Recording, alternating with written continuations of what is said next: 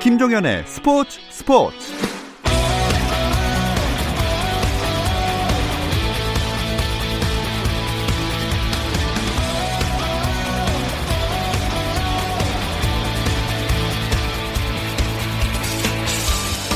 스포츠가 있는 저녁 어떠신가요? 아나운서 김종현입니다. 오늘 하루 스포츠계를 돌아보는 스포츠 타임라인으로 김종현의 스포츠 스포츠 출발합니다.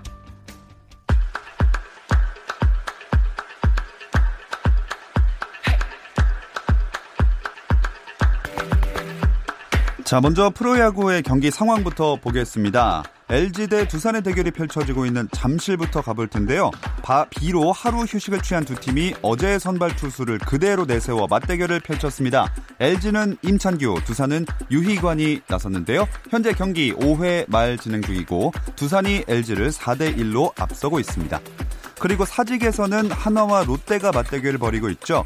9위 롯데 그리고 10위 한화의 승차는 두 경기 반차. 롯데가 승차를 더욱 벌릴지 한화가 다시 원점을 만들지 궁금합니다. 경기 현재 7회 말 한화가 2대 1로 근소하게 앞서 있습니다. 다음은 수원입니다. 삼성과 KT의 경기 어제 비로 경기가 밀리면서 삼성은 원태인 대신 윤성환을 KT는 그대로 쿠에바스를 내세웠습니다. 경기 6회 말 진행 중이고 KT가 넉 점 차 5대 1로 앞서고 있습니다. 광주에서는 SK와 기아의 경기가 벌어지고 있습니다. 어제 SK가 한 점 차의 진땀승을 거뒀는데요. 오늘은 어떨까요? 오늘 7회 초 0대 0으로 팽팽합니다. 고척돔에서는 NC와 키움이 대결하고 있습니다. 이 경기 5회 말 키움이 6점, NC가 4점입니다. 미국 프로야구 밀워키 브루어스 산하 트리플 A 팀에서 강정호가 훈련하는 장면이 포착됐습니다. 미국 텍사스주 샌안토니오의 스포츠 저널리스트 조 알렉산더는 밀워키 산하 트리플 A 팀인 샌안토니오 미션스에서 내야 수비 훈련에 매진하는 선수들의 사진을 SNS에 올렸습니다. 그리고 여기서 내야 펑고를 받는 강정호가 포착됐습니다.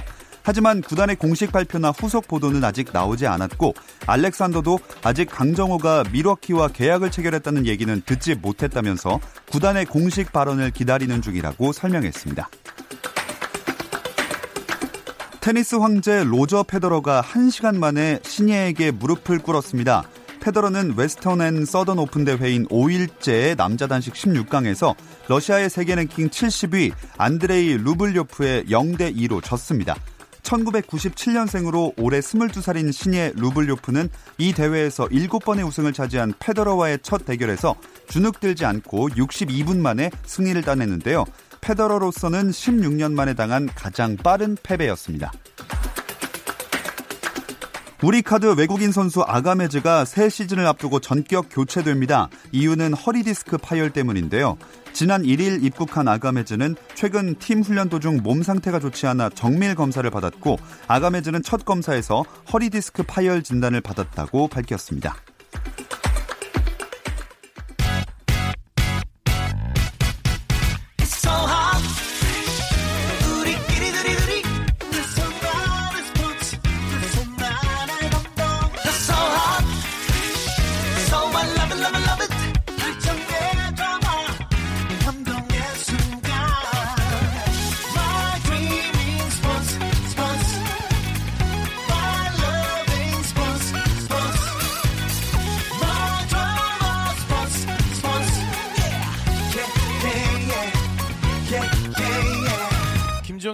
스포츠 스포츠.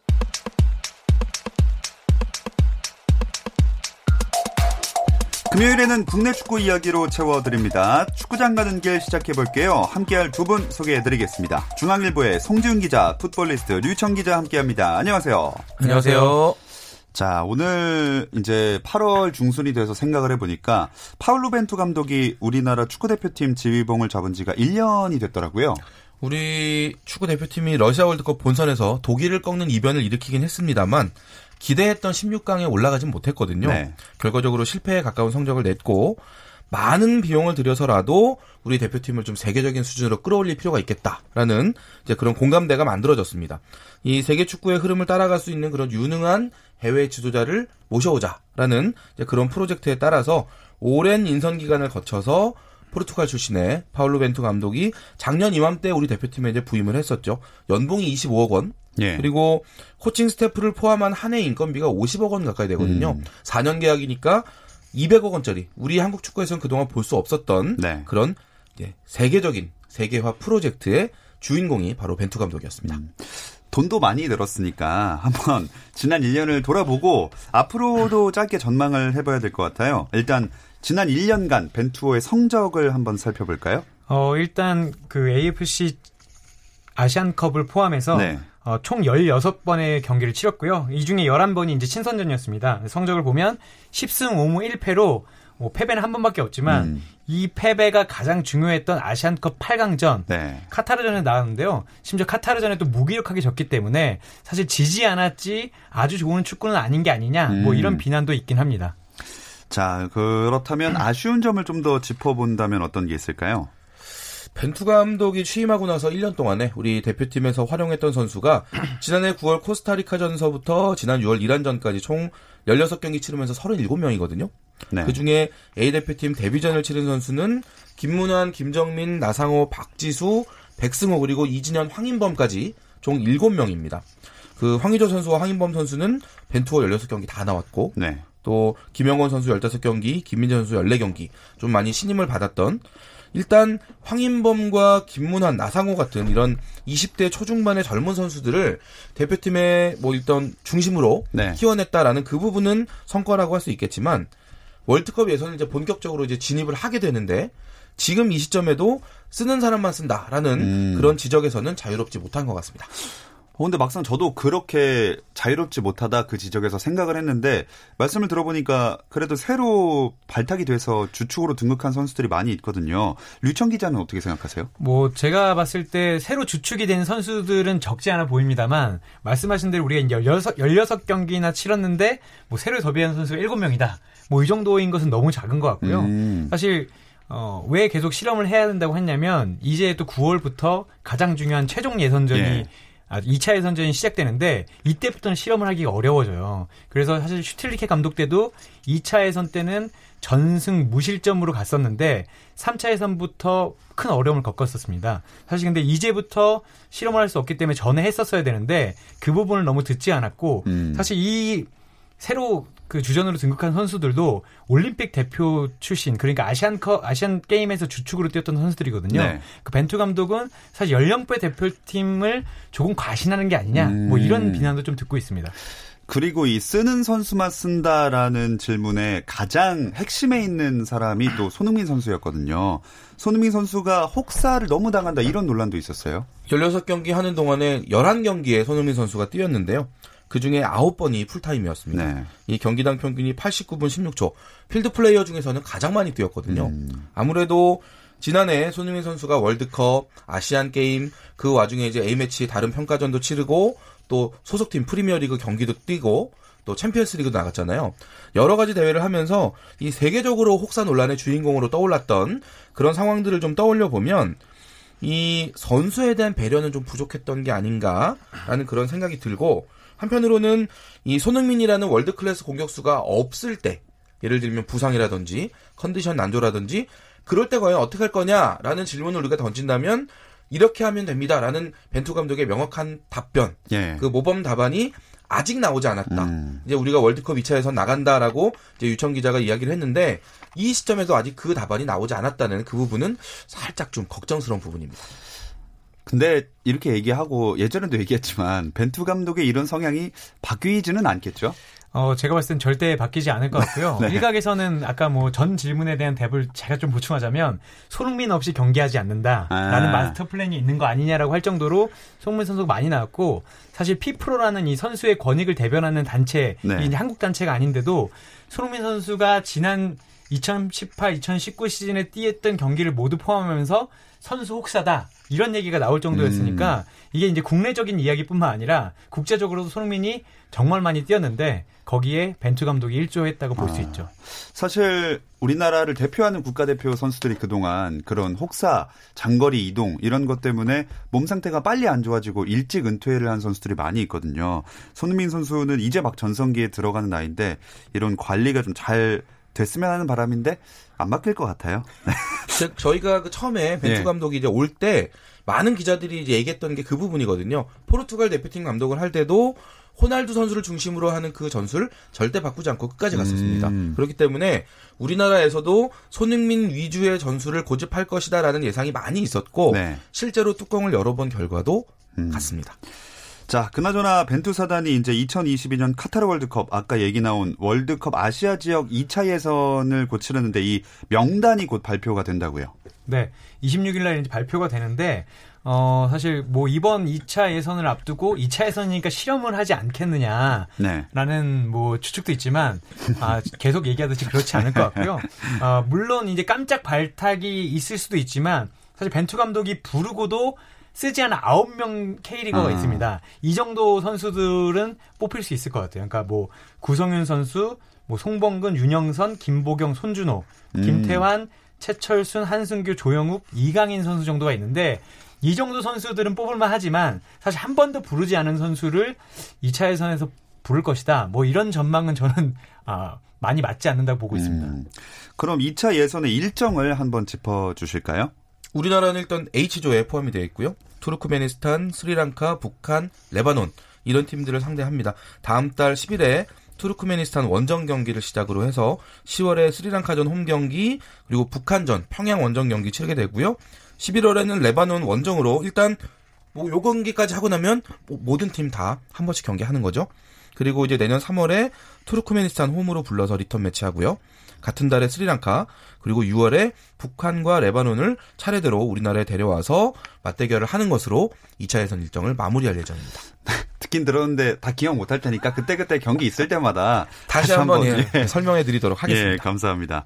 어, 그리고 우리나라 경기가 아닌데 이 2차 예선 G조에서 있을 태국과 베트남의 경기가 엄청 관심을 모으고 있다면서요? 네, 일단 베트남 언론에서 이제 지난 15일에 이 보도를 냈는데 태국과 치러질 9월 5일에 경기 아직 한 달 정도 남았는데 아, 판매를 시작한 지 15분 만에 응원석이 모두 동이 났다라는 어. 보도가 나왔고요. 사실 이, 보- 이 보도에서도 두 나라의 명예가 걸린 전쟁이라고 했어요. 근데 재밌는 것이 박항서 감독이 부임한 이후에 가장 베트남이 열광했던 이제 태국을 잡아서거든요. 그렇죠. 그런데 이제 다시 한번 잡을 수 있을까가 아, 화두에 오르고 있고 게다가 최근에 아, 태국 대표팀의 지휘봉을 일본 출신인 니시노 감독 지난 2018 러시아 월드컵 때 일본 대표팀을 맡았던 어. 니시노 감독이 태국 지휘봉을 잡았기 때문에 네. 한일 간의 대결도 대리전을 치르는 것이다. 어. 뭐 이런 것으로 좀 뜨겁긴 합니다. 어, 대리 한일전. 요새 그 시국이 시국인지라 좀 더 남다르게 다가오는 것 같은데요. 일단 박항서 감독이랑 히딩크 감독의 맞대결이 성사될 거다 이런 얘기도 있던데요. 박항서 감독이 그 베트남의 A 대표팀도 이끌고 있지만 올림픽 대표팀이죠. 네. 지금의 22세 대표팀도 좀 같이 이끌고 있는데 이 거스 이링크 감독이 이끄는 중국 올림픽 팀과 다음 달 8일에 중국에서 친선 경기를 갖게 됩니다. 두 나라의 친선 경기는 내년 1월에 올림픽 최종 예선이 열리게 되기 때문에 그 대회에 일단 대비 차원에서 하게 되는 것이고요. 당초 원래 박항서 감독은 이 카타르 월드컵 2차 예선이 같은 기간에 열리기 때문에 그 현장에는 가지 않고 예. A 대표팀에 전념하는 걸로 그렇게 얘기를 했었는데 최근에 그 태국과 A매치 마치고 바로 중국으로 넘어가는 걸로 다시 일정을 바꿨습니다. 그만큼 이 경기를 중요하게 바라보고 있다라는 음. 점을 확인할 수 있는 그런 결과인 것 같습니다. 자, 대표팀 이야기를 쭉 나눠봤는데 우리 송지훈 기자님이 잠깐 물 드실 시간이 필요할 것 같습니다. K리그 얘기는 잠시 쉬었다 와서 나눠볼게요.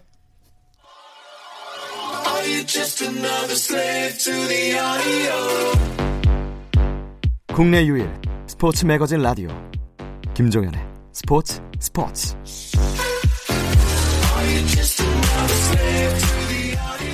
네, 축구 이야기가 있는 금요일 저녁 김종현의 스포츠 스포츠 함께하고 계십니다. 우리 목이 살짝 갈라졌던 송지훈 기자님도 이제 물을 드셨고요. 본격적으로 K리그 얘기 나눠보겠습니다. 요즘 K리그 최대 화제가 아무래도 VAR이랑 오심 문제 아닐까요? 제가 물 마시고 왔으니까 이제 바로 제가 해야겠죠. 네. 가보겠습니다. 예. 이 비디오 판독 시스템, 이 우리가 이제 VAR이라고 부르는데 20세 이하 월드컵 기억을 다시 한번 잠깐 떠올려 보면 그때 당시에 우리나라는 이 VAR 시스템의 아주 수혜자였거든요. 예. 네.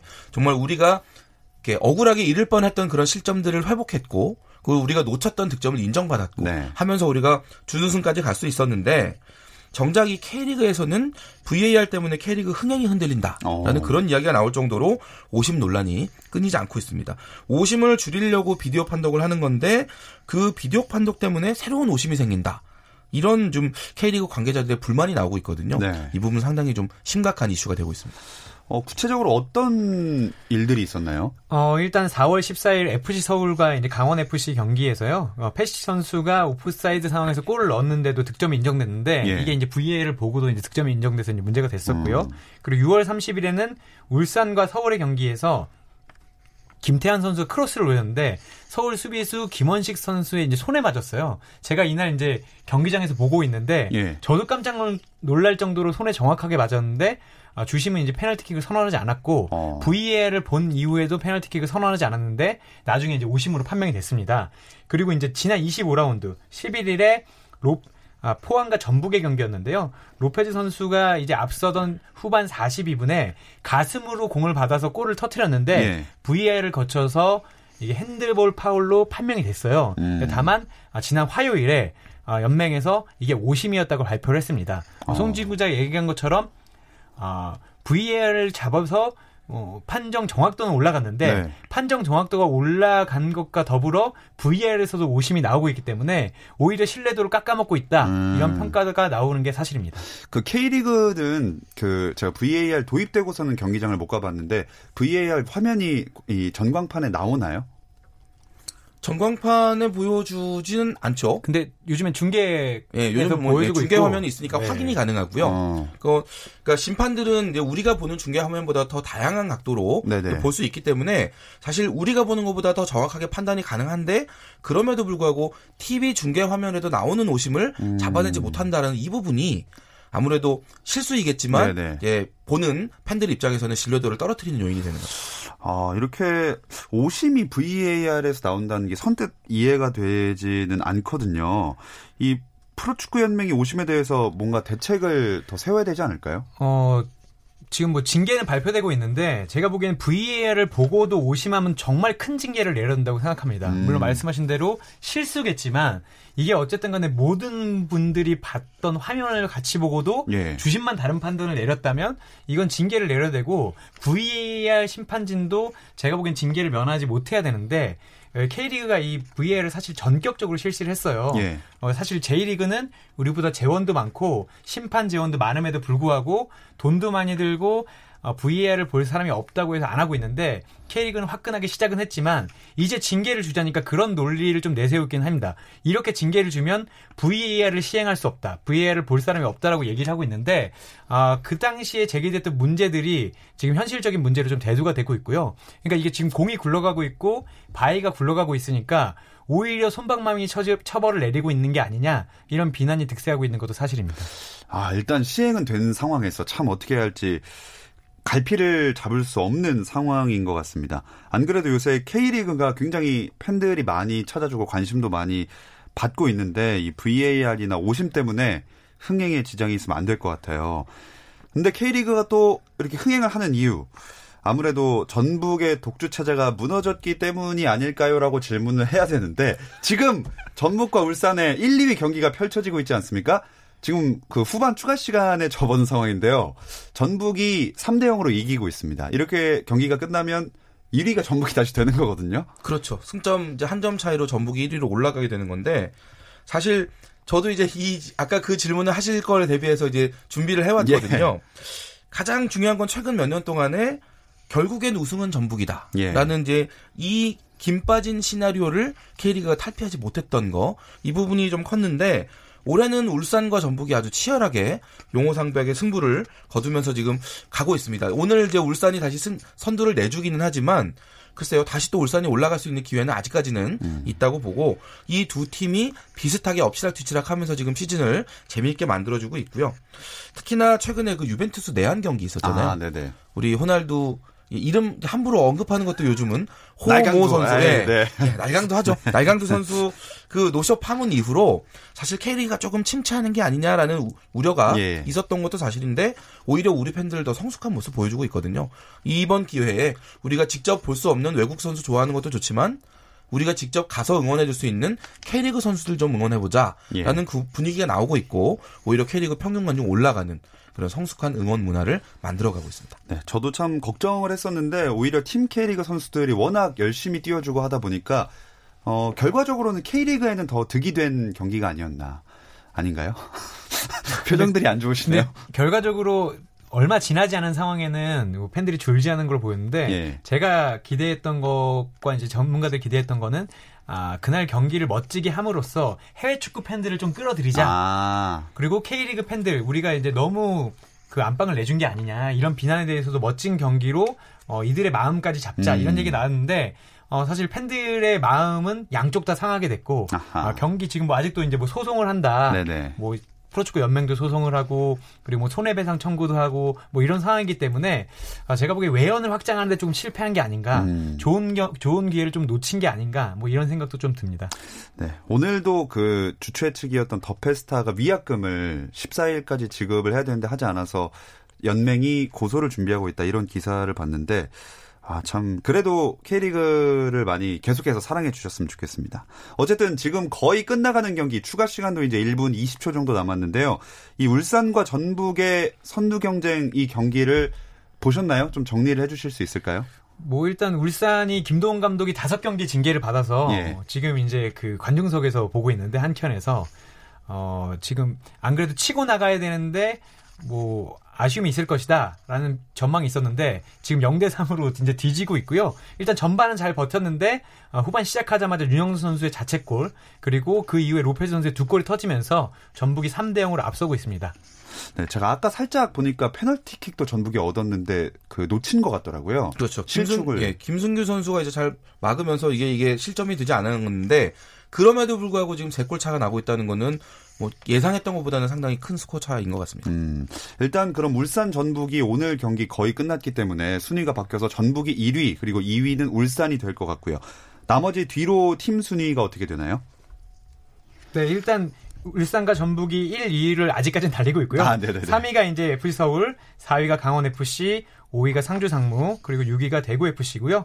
7위가 수원 삼성, 8위가 성남 FC, 9위가 포항 스틸러스, 10위가 경남 FC고요. 11위가 인천 유나이티드, 12위가 제주 유나이티드입니다. 음, 근데 울산과 전북이 사실 아시아 챔피언스 리그에 뛰지 않다 보니까 더 리그에만 집중할 수밖에 없는 상황이잖아요. 이 두 팀이 사실은 아시아 무대에서 K리그를 대표해서 경쟁을 해왔던 그런 팀들인데 올해는 지금 둘 다 탈락을 했고요. 네. 그리고 또 FA컵에서도 탈락을 했기 때문에 사실은 집중할 수 있는 그 대회가 K리그밖에 없습니다. 음, 그러니까 두 팀 모두 지금 이제 K리그 우승 트로피 마저 놓친다면 이번 시즌은 실패다라고 그냥 단언할 수 있는 예. 정도의 그런 상황이 됐기 때문에 그만큼 더 필사적으로 K리그에 집중하는 그런 모습이고 음. 이런 부분들이 치열한 선두 경쟁으로 나타나는 것 같습니다.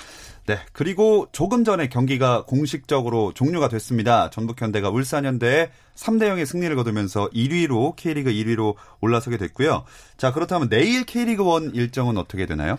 어, 네, 일단 강원대 수원이 이제 강원에서 붙고요. 그리고 성남대 FC 서울의 경기가 벌어집니다. 그리고 대구대 경남의 이제 경, 경상도 더비도 벌어지게 됩니다. 어, 두 분은 어떤 경기를 주목하고 싶으신가요? 저는 이 대구와 경남의 경기 일단 추천을 하는데요. 지난해 이 두 팀 다 돌풍을 일으키면서 예. 아시아 챔피언스 리그 시도민 구단위로는 처음으로 나갔거든요.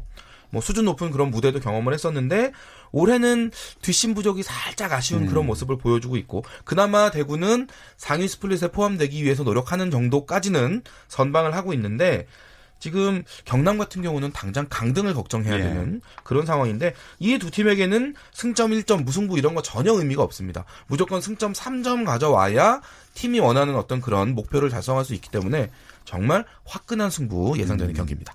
네. 다른 이유로 승점, 석점을 갈구하는 두 팀의 만남 얘기해 주셨고요. 또 류청 기자는 어떤 경기를? 어, 저는 강원 대 수원 경기가 좀 보, 그, 주목이 되는데, 왜냐면 강원은 지금 4위까지 올라갔어요. 근데 지난 라운드에서 3위 서울과 대결을 해서 승점을 따서 3위 쪽으로 붙어야 되는데, 네. 일단 승점 1점밖에 얻지 못했고요. 수원은 잘 나가다가 아, 패배하면서 지금 다시 7위로 내려앉았습니다. 네. 아, 서울 같은 경우에는 강원의 추격을 아 강원 같은 경우는 서울을 추격하기 위해서 승점이 필요하고요. 수원은 어떻게 보면 마지노선인 상위 스플릿을 위해서 승점이 필요한데 둘 다 쉽지는 않을 것 같습니다. 음. 말 나온 김에 성남대 서울 경기도 한번 짚어볼까요? 어, 일단 성남은 6강이 보일 때까지 올라왔어요. 사실 성남이 인천, 제주, 경남과 함께 이제 강등권으로 떨어지는 것이냐 아니냐 했는데 역시 남길 감독이 그 없는 살림에서도 뭔가 좀 만들어냈고요. 어, 그런데 이제 서울은 최근에 정말 더 없는 살림에서 3위까지 올라왔습니다. 근데 다만 1, 2위와의 승점 차가 이제 거의 9점 차로 벌어졌기 음. 때문에 지금 이제 4위부터 5위, 5, 6위의 아, 추격을 벗어나야 되는데 최근에 이 공격수인 패스치 선수가 다치면서 살짝 삐끗하고 있어요. 네. 그런 틈을 이제 성남이 파고들 것인가 아니면 서울이 어쨌든 이기는 경기를 하면서 3위를 유지할 것인가 아, 음. 이게 관전 포인트입니다. 자, 그리고 일요일에는 또 두 경기가 예정돼 있죠?